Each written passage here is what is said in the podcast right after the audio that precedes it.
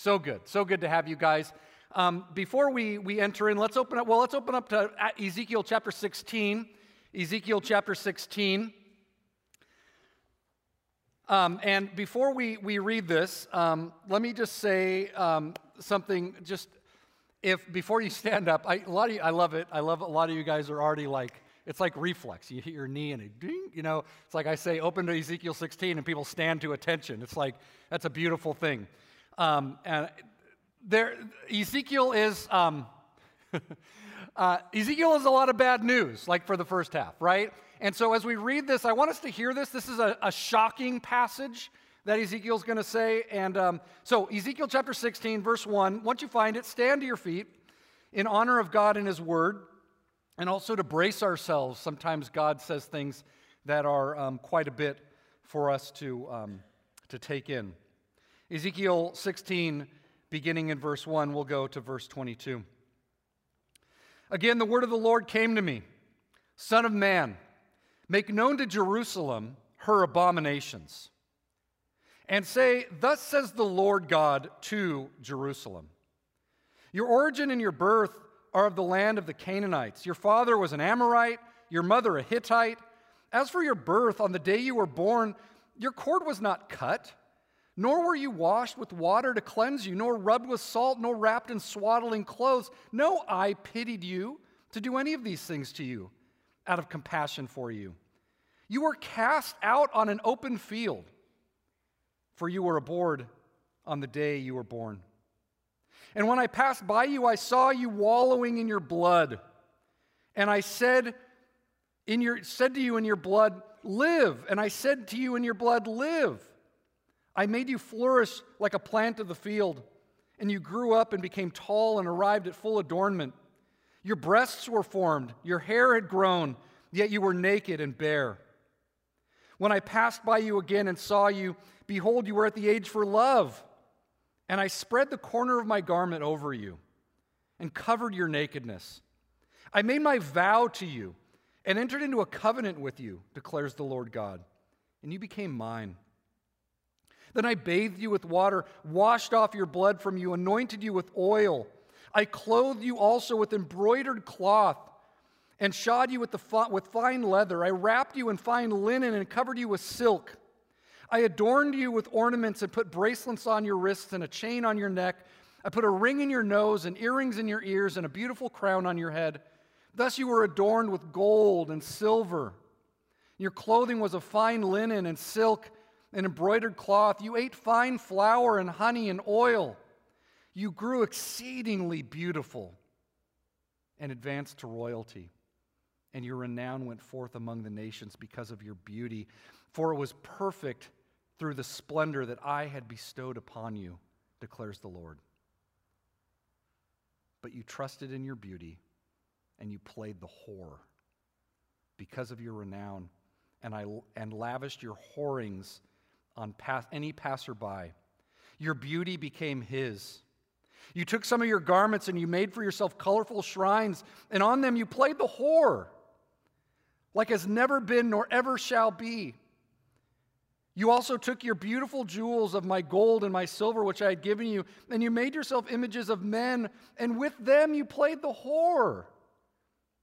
You took your embroidered garments to cover them, and set my oil and incense before them. Also, my bread that I gave you, I fed you with fine flour, oil, and honey. You set before them for a pleasing aroma. And so it was, declares the Lord God. And you took your sons and your daughters, whom you had borne to me, and these you sacrificed to them to be devoured.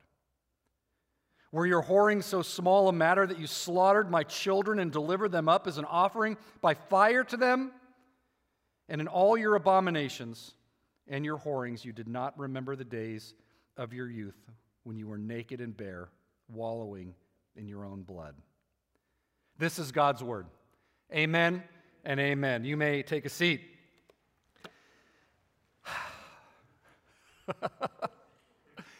All right, so most of the time the Bible is rated G. Okay, most of the time it's rated G. And most of the sermons that I preach are essentially for general audiences, right? that you can come in, you can invite anybody in, any age can be here. I'm kind of scanning the room to make sure the kids got out for this one. But as we dig in, you know, as we do our Bible study, as we learn some of the, we dig a little deeper in some of the passages that we hear, we realize that sometimes the Bible is PG, parental guidance suggested. There's some crass words or concepts, maybe some love stories. There are arguments, and in the Bible, there's violence, there's moderate violence, moving into more adult themes, and so we give a little fair warning.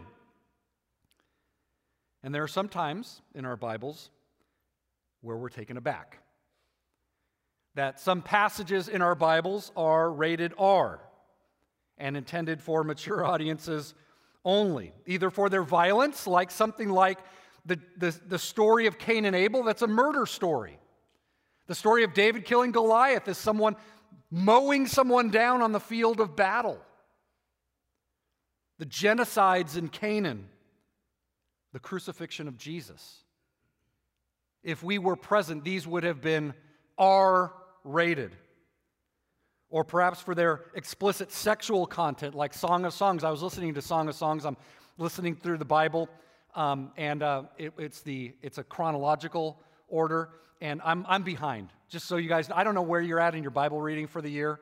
Like, I'm like 150 days behind, okay? So don't look, there's no judgment here. Like, we're all in this together, okay? So I'm behind, but I'm listening to the Song of Songs, and I'm like on a walk, I'm like, oh my gosh, oh my gosh. You know, you listen to that, you're like, no, there's no, you know, the Hebrew boys couldn't read that until they were 13. And here we have, among scholars and commentators, most agree that Ezekiel is generally a PG book. But Ezekiel 16 is R rated.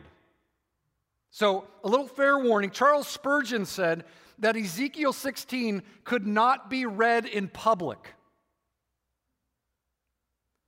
And it's safe to say that the verses in Ezekiel 16 probably did not make the cut to get on a Hobby Lobby decoration. Okay? So, like you think about, you know, for this child I prayed, you know, from 1 Samuel, you know, and, and Hannah's prayer. It was, you could imagine the Hobby Lobby people together, like, all right, all right, all right. Let's, let's rally some verses together. That first Samuel verse, should we go with that or should we go with Ezekiel 16? You were aboard on the day that you were born. What should we go with? Like, what should we hang up in the baby's room? I know the plans I have for you, declares the Lord. Jeremiah 31, or should we go with, when I passed by you, I saw you wallowing in your own blood? Like, that didn't make, okay, these are jokes, everybody. I mean, can you imagine? Like, it's the irony. I feel like I should make an Instagram account, like the verses that didn't make it on the Hobby Lobby decorations, and just every once in a while throw one out there. You know, um, instead of like he grew in wisdom and stature and favor with God and men, you know, right? Ezekiel 16, your breasts were formed and your hair had grown and you were naked and bare. No laughs. Okay, look, I'm going to try to rephrase. I'm going to I'm going to dial it back here. Okay, um, okay.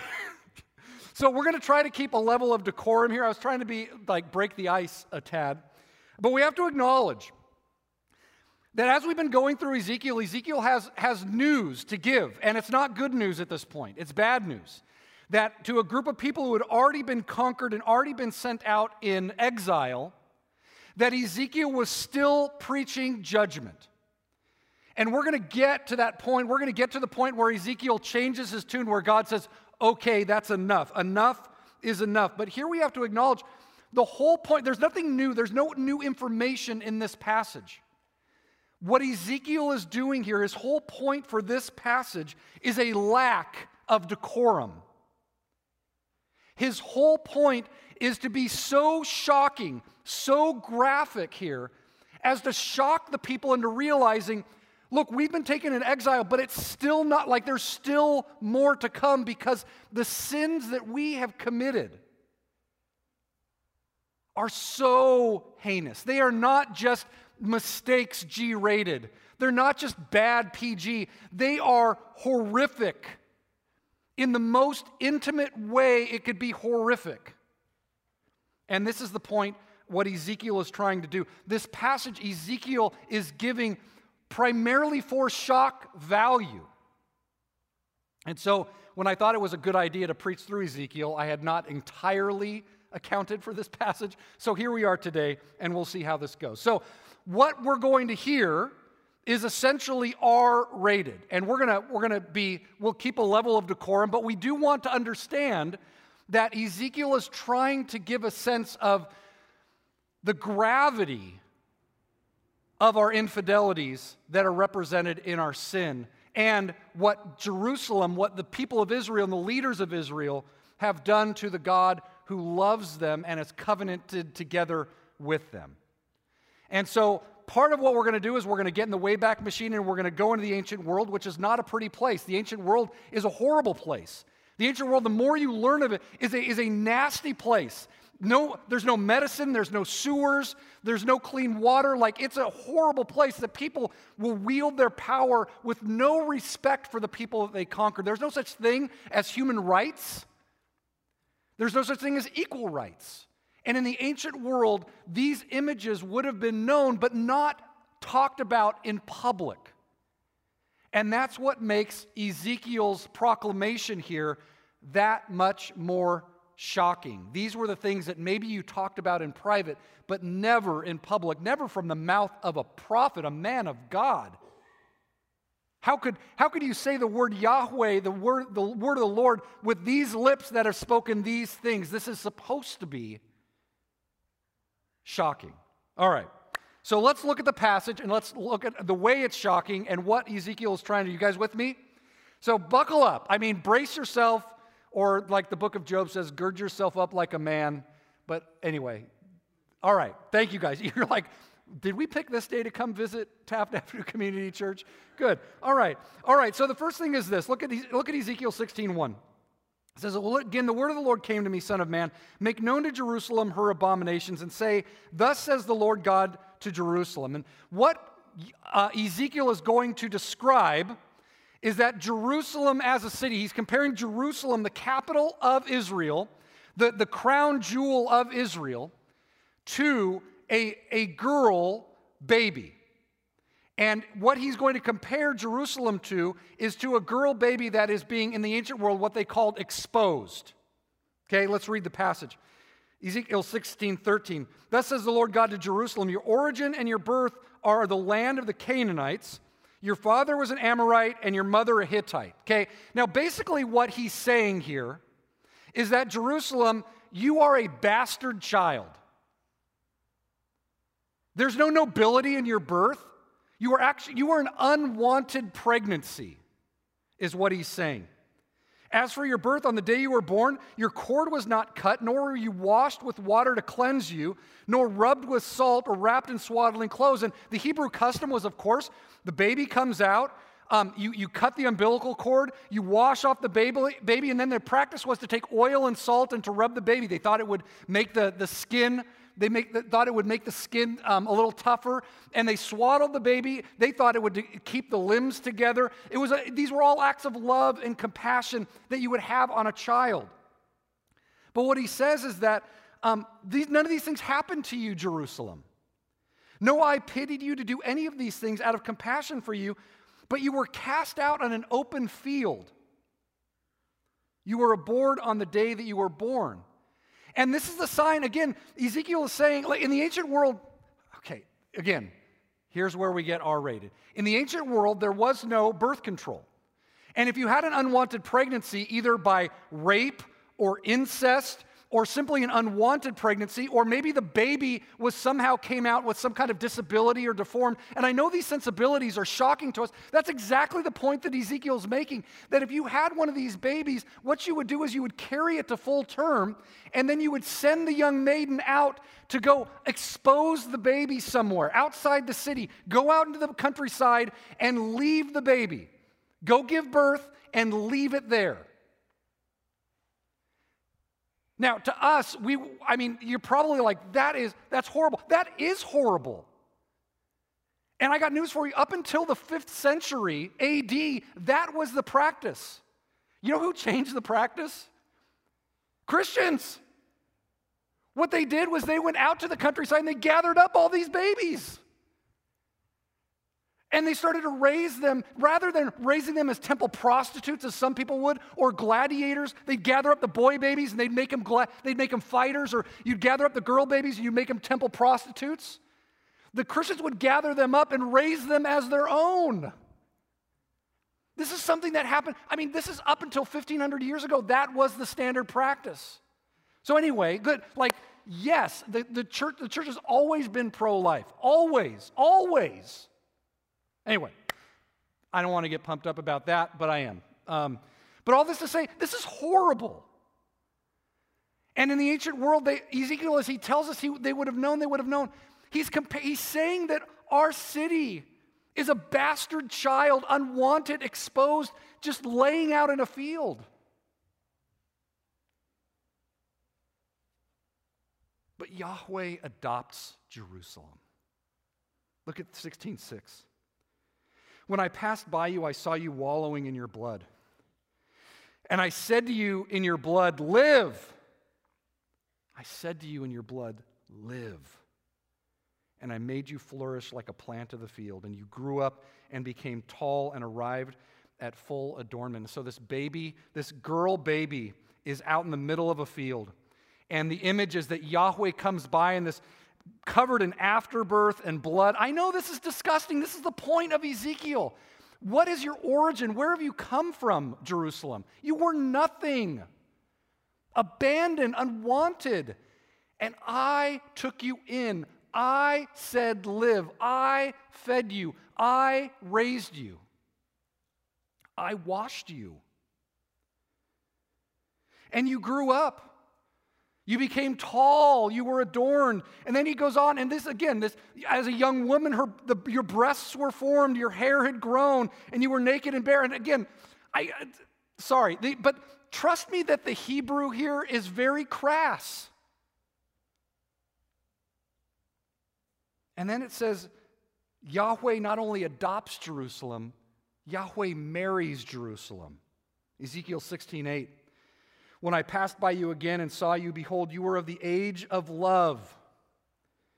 And I spread the corner of my garment over you, and I covered your nakedness. And we talked about this when Ezekiel chops up all his hair up here. Remember, we chopped up the hair, and he takes a little bit of it and he puts it in the pocket of his garment. And this idea that under the covering under the garment's covering is protection. And that this would have been a sign of covenant protection that I'm going to cover you with my garment. I'm going to covenant with you and I'm going to protect you. I will be your husband. You will be my wife. I will be my, your God. You will be my people. I made a vow to you. I entered into covenant with you, declares the Lord God, and you became mine. Think of where you came from born, cast aside, unwanted, covered with blood in a field to die. I raised you, and then I, I brought you and I covered you with my garment. I made a vow to you. And then Yahweh lavishes. Look at verse 9. That I bathed you with water and I washed off your blood from you and I anointed you with oil. I clothed you also with embroidered cloth and shod you with fine leather. And the idea of embroidered cloth probably gives this that that's what the priests would wear. Priests would wear embroidered cloth. And so this idea that he that this in this metaphor, Yahweh is saying, Jerusalem, Jerusalem, I brought you, you were unwanted. I, I adopted you, I brought you in, I put my temple in you. And then 11, verse 11, I, I adorned you with ornaments. I put bracelets on your wrists and chain on your neck. I put a ring in your nose and earrings on your ears, beautiful crown on your head. Anyone who says that, you know, you can't have a nose ring, like hasn't read Ezekiel 16, right? God gives a nose. Okay, I'm not, look, don't listen to that, Emma, my daughter up there. Um, you know. I put a ring in your nose, earrings in your ears, a beautiful crown on your head. You were adorned with gold and silver. Your clothing was of fine linen and silk and embroidered cloth. You ate fine flour and honey and oil. Maybe that's like manna. They said that manna was like it was like honey and, and oil. You grew exceedingly beautiful and you advanced to royalty. From a field left to die to raised up lavished upon, advancing to royalty.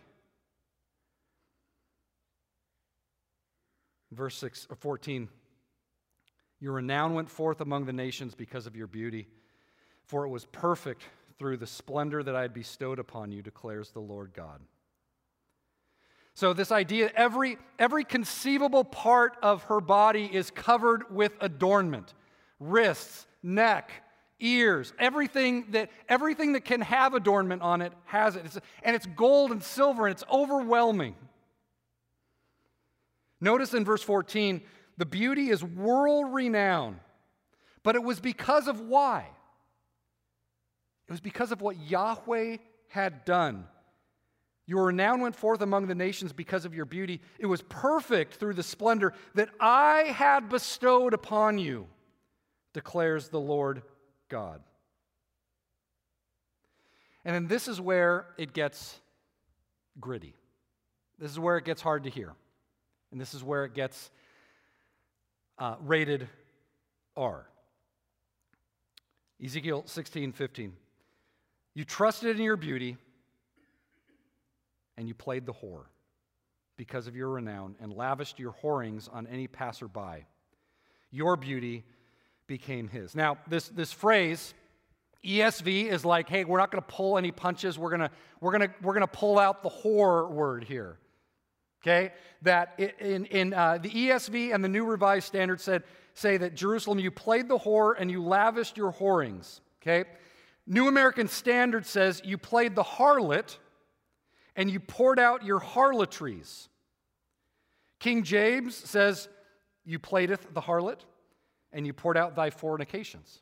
Okay? Um, NIV, NIV maybe says it a little bit more to our ears today. You became a prostitute and you lavished your favors on people. The Common English Bible says you traded on your fame and seduced all who came, you prostituted yourself. The idea, and again, the idea here, it's hard. There's, when, you, when you look at all the different translations and the different way that these are being said, there, it's very difficult to figure out how in English to get this across and to get this across in a Bible translation nonetheless. But the idea is that God had raised Jerusalem, God had raised this person this woman to the point of sexual maturity, covenanted with her, used, gave her the beauty and the wealth that she needed, but she used that wealth and that beauty not to go after Yahweh, but to go after other lovers. Verse 17 You took your beautiful jewels of my gold and my silver, which I had given you, and you made for yourself images of men, and with them you played the whore. And you took your embroidered garments to cover them and set my oil and incense before them. Also, my bread that I gave you, I fed you with fine flour, oil, and honey. You set before them for a pleasing aroma. So it was, declares the Lord God. So, this idea that all the ornamentation that she had been given, all her bracelets and necklaces and, and earrings, she melted them down and she made idols out of them. And trust me to say that the Hebrew is crass when it says what she does with these things. Goes on in verse 20. You took your sons and your daughters, whom you had borne to me, and you sacrificed them to be devoured. And this is hearkening to child sacrifice that would have happened to the god Molech. That your firstborn, I can't even say, I mean, it's just, it's horrible. Look, you're going to have to trust me that it's horrible, that it's horrific. And that as Ezekiel is saying these things, people are I mean, even right now, you might feel a little uncomfortable that I'm talking about a young woman who has come up, and, you know, we, we didn't even talk about menstrual cycles, and that's in there, and we didn't talk about, you know, all the things that are going on. This, this is going to make, imagine Ezekiel standing in the middle of a refugee camp talking about your city of origin as this proverbial adulterer. You slaughtered my children and delivered them up as an offering by fire. Jerusalem forgets how it got to where it was in verse 22. And all your abominations and your whorings you did not remember the days of your youth when you were naked and bare, wallowing in your blood. You don't remember where you came from. You don't remember. You don't remember where you came from and how you got out of that. And, and even if, if you think that this is bad, it just gets worse. I'm not going to read the rest. I'm just going to say um, in, in verse 24, the, it says that Jerusalem, uh, this woman produces vaulted chambers that would have been on every street corner. And the idea is that this would be a place of where ritual prostitution would happen in Jerusalem, in open air, in street corners. 1625, ah, I, I mean, even as I stand here, it's like I, to say this that in Hebrew it says in 1625 that you spread your legs for every passerby. and again, I feel I'm sorry. I'm sorry that I'm saying this. This is horrible. Then it talks about her lovers, the Egyptians, the Assyrians, the Chaldeans. And trust me that in the Hebrew, there are some lewd phrases in there. It says in 1627 even the Philistines were ashamed of you. Even the Philistines thought you're over the top. And in verse 31, he says, Look, you, were, you played the prostitute, but you were worse than a prostitute. Prostitutes receive payment. You paid your lovers.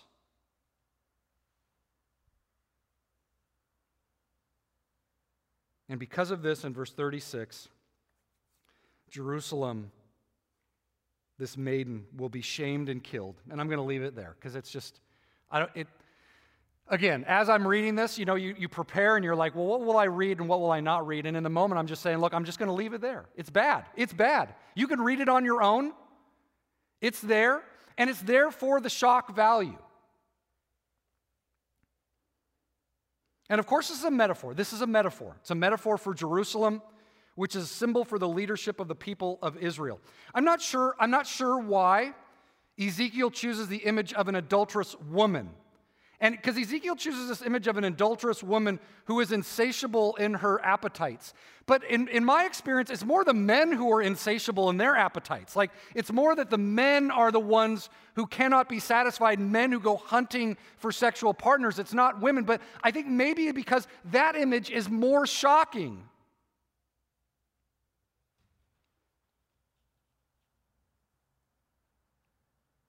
And we have to ask ourselves what, what is Ezekiel doing here? What is he trying to accomplish? And for the people of Israel who are in this refugee camp thinking, okay, we've suffered enough, we've suffered enough. And Ezekiel is still saying, no, there's more to come. There's more to come. And they're like, well, why? Why?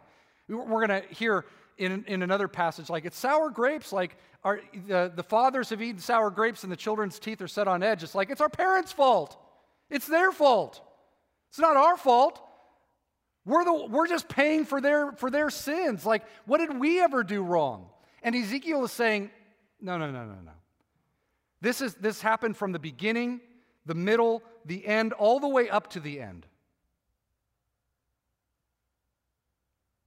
And I think for us, just as we, what do we do with a passage like this? What do we do with a passage like this? I, um, someone came to me one time and said, I read a passage, and they're like, I had no idea what you were going to pull out of that. And yet you did. And I was like, oh, that's, that's a nice thing to say. And I got to this passage, I'm like, what am I going to pull out of this passage? What's the take home, everybody? What's the take home? Now, here's, here's the best I can do. Here's the best I'm going to offer is this. Sometimes we overestimate our own skills and ability, like where we land in life. Like Jerusalem. Jerusalem's like, well, I'm, I'm beautiful and I'm adorned, and this is like, I'm beautiful. And in that case, uh, Jerusalem believes that the gifts of beauty were hers to dispense at her desire. Sometimes we underestimate what God has done for us and where we land in life. We don't get to choose where we're born. We don't get to choose our parents. We don't get to choose where we're born in the story. We have to understand that wherever I'm at in life, that God's blessing has brought me here. It's God's blessing. Even the ability to maybe, even as you think about, well, I'm skilled at something, even your ability to learn those skills, even those talents, those natural abilities you might have, you might have had from birth, those are gifts. Those are things that God has given you. You got great hair? Awesome. God has gifted you with that. You're good at whatever it is sports, you're good at, at art, you're good musically, you're good at whatever you do, you're good at administration. That's awesome. God has given you that gift. Sometimes we underestimate what God has done for us. And sometimes we underestimate the seriousness of our shortcomings. Sometimes we make excuses. Sometimes we we don't think of our shortcomings as sin. Or we don't think of our shortcomings as infidelity. Our sin our sin and our idolatry is more nuanced, right? It's not like these people. It's more nuanced. Like there's, it's more of a gray area, right? Like it's more nuanced the way, the, the, what I go after. The, but the truth is, the truth is that we have lovers that we're seeking out. Whether it's for our identity, who we are, we find something and we find our identity in it. Not the God that loves us, we seek out our identity in something besides the God who loves us, and we go after our lover. We search out places for security. Not the God who loves us. We search our security in other things, whether it's financial security or another person. We seek our security not in the God who loves us, we go after our lovers. We search out our places for satisfaction or pleasure that are not the God who loves us. Whatever it is, our binging on Netflix, pornography, romance novels, whatever it is, we find our place to occupy our brains, to give us that, that dopamine hit that we're looking for, to feel good. We search out places for pleasure, not from the God who loves us. It's not just our shortcomings, it's our unfaithfulness. We're looking, we are looking for love in the wrong places, in all the wrong places, right? And we forget the intimacy and love that has been bestowed upon us. And Ezekiel here is reminding us and reminding the people of Israel that, uh, that sin is not just bad, that sin is not just horrible, that sin is a breach of trust. Sin is infidelity. Sin is betrayal in the most intimate of ways. And his language is intended to shock us back into reality. All right. Now, what do we. Chapter 16 is shocking and it does its work because it is one chapter in 40 something chapters, right? You cannot live your life on a diet. If that, if that sermon goes through your head every day, like, look, you cannot live with a diet of that. You can be shocked, right? You can be shocked out of, out of your stupor. We can be shocked out of our stupor. It's, it's hard to live on a diet of that kind of, of grit every day. We have to be reminded that there is a God who loves us, right? But, but Ezekiel is coming, and he even knows that, look, the people, and God knows the people can hear this bad news for so long, for so long, and even if they, they're callous to it, then I'm going to be shocking to them and wake them up. And that, look, I, I think that it's important to, for us to understand that a, a steady diet of this kind of shocking imagery every day, that's not what the Bible is. But it is sometimes. And there's a time that we need to hear a sermon like this. Maybe not every week, and it won't be every week because I don't that's not how I read the that's not what I think the Bible is saying every week. But it's saying it with this passage today. All right. Self report time. Self report.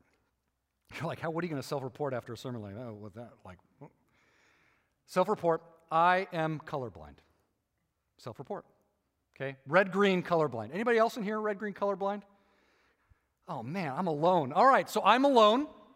I'm alone in my inadequacies here. It means that I cannot see shades of red or green in various colors. So, the way this worked out as a kindergartner is whenever I would draw, I would color. Um, I would always color because they're all, everybody else was using the blue crayons. And I'm like, hey, another blue crayon. I didn't know it was purple. So the sky would be purple. And then I'd be looking for a green crayon because I'm looking to do the grass. And um, I'm like, hey, I'm like, and everybody's got green crayons because they're all doing the grass. So I find, hey, here's another green crayon. And what is it? It's brown because I can't see. I can't tell. Now, it's not like I see everything black and white. I can see colors. And even if I, there's enough light, I can tell. Or if I hold these two things next to each other. So don't, let's not play the, hey, Pastor Craig, can you tell what color this is? That's not a fun game for me, okay? As much as it might be fun for you, it's not fun for me, okay? Now, what this means practically in my life is this is that I essentially need garanimals. You guys remember garanimals? I, I see that, I see that over, yeah. Garanimals is like if you wanted to know if the pants match the shirt, you get the, the dog to match the dog. And every, every, this was like at Sears, was it Sears that had Garanimals or J.C. Penney? I can't remember what it is. I'm really going back. But it was basically here's a way you match the animal to the animal, and you know that the shirt matches the pants, right? Now, my Garanimals is my wife Kelly. She's my Garanimals. She buys, so whatever she buys, she's like, that goes together. I'm like, check, make a note, okay? And so I'll, t- I'll tend to wear like a uniform generally, like, because I want to make sure that things match each other, or I find things that are neutral that can go with really anything, because I can't see a lot of patterns. Like, I'll wear a lot of solids. And when we went online, they're like, you got to wear solids. I'm like, check, copy that. Solids are awesome. Okay, um, but all that to say, okay, and, and this is what, it, why am I saying this in this sermon? Because I think it, it gives us a, a principle on which we operate when we are in a relationship with Jesus, okay? And here's the principle, and we, we learn it because if, if you look at me and you're like, man, Pastor Craig, he's looking good today. I mean, he's looking really good, okay? He's mad. It's every that whole outfit, man. That's all going together. That works. And if you ever see that, can I take credit for that? Negative. All credit goes to my wife. All credit. And some of you guys out there are like, that's true in my life as well. But I, you don't have to raise your hand, okay? I'll, I'll, I'll be the one who takes the bullet for everybody, okay? But if I'm standing up here and you're like,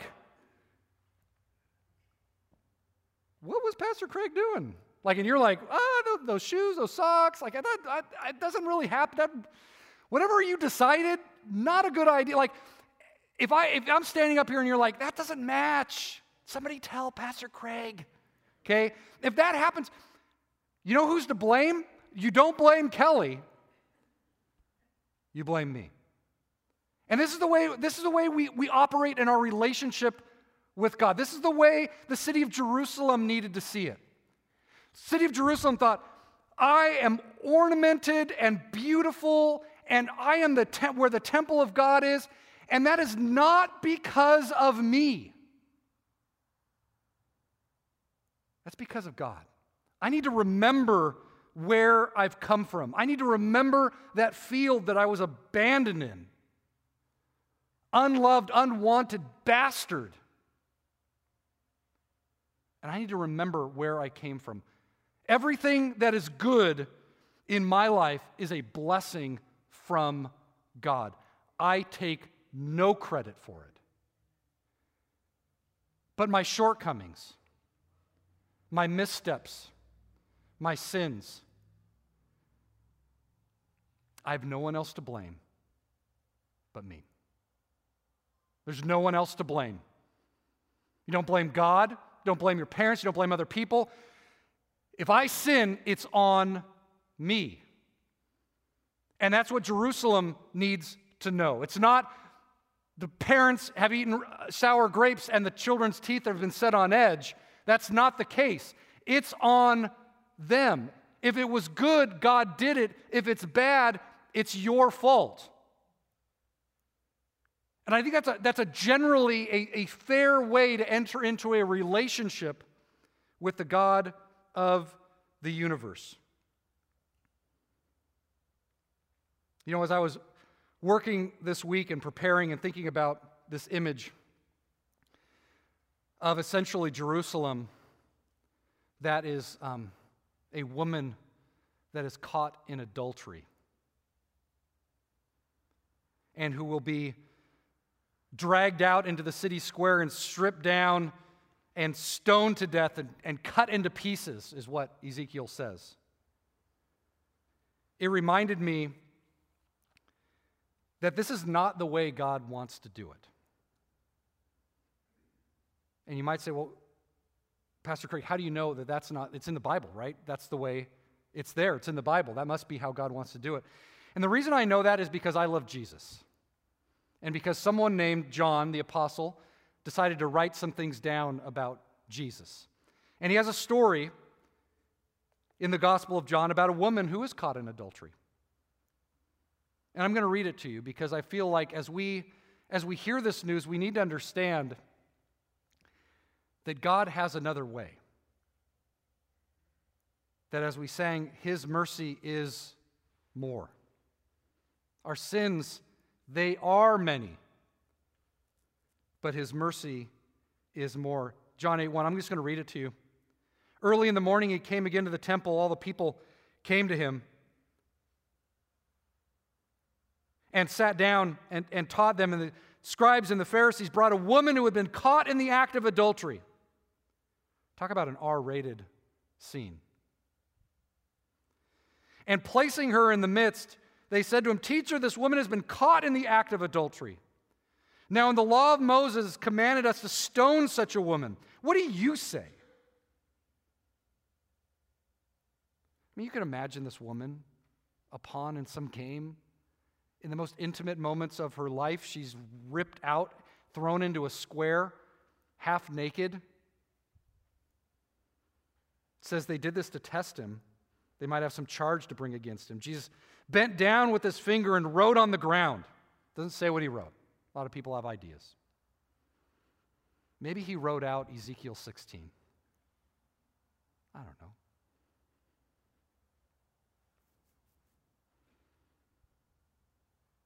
And as they continued to ask him, he stood up and said to them, Let him who is without sin among you be the first to throw a stone at her. And once more he bent down and wrote on the ground.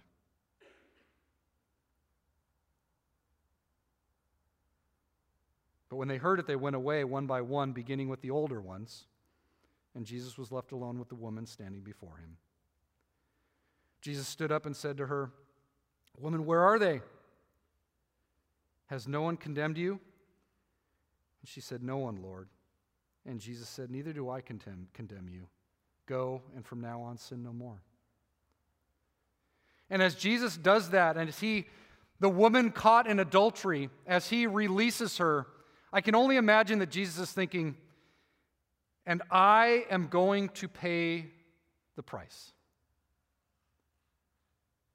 What happens to Jerusalem, stripped naked, killed, cut into pieces, that's going to happen to Jesus.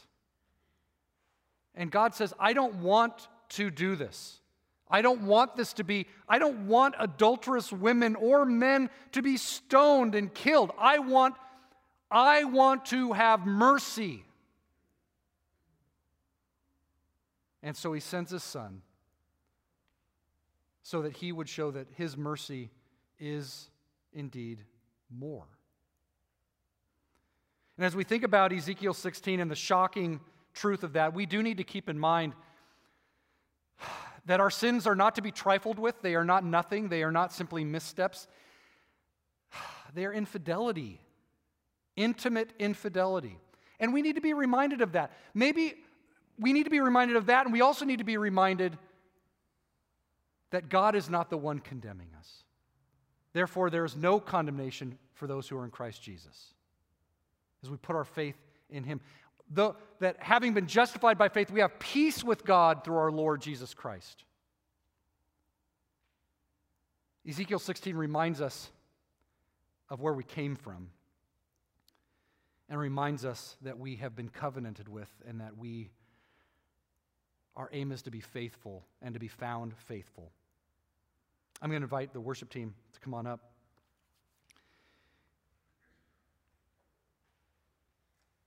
And this morning, as we celebrate the Lord's Supper, we are celebrating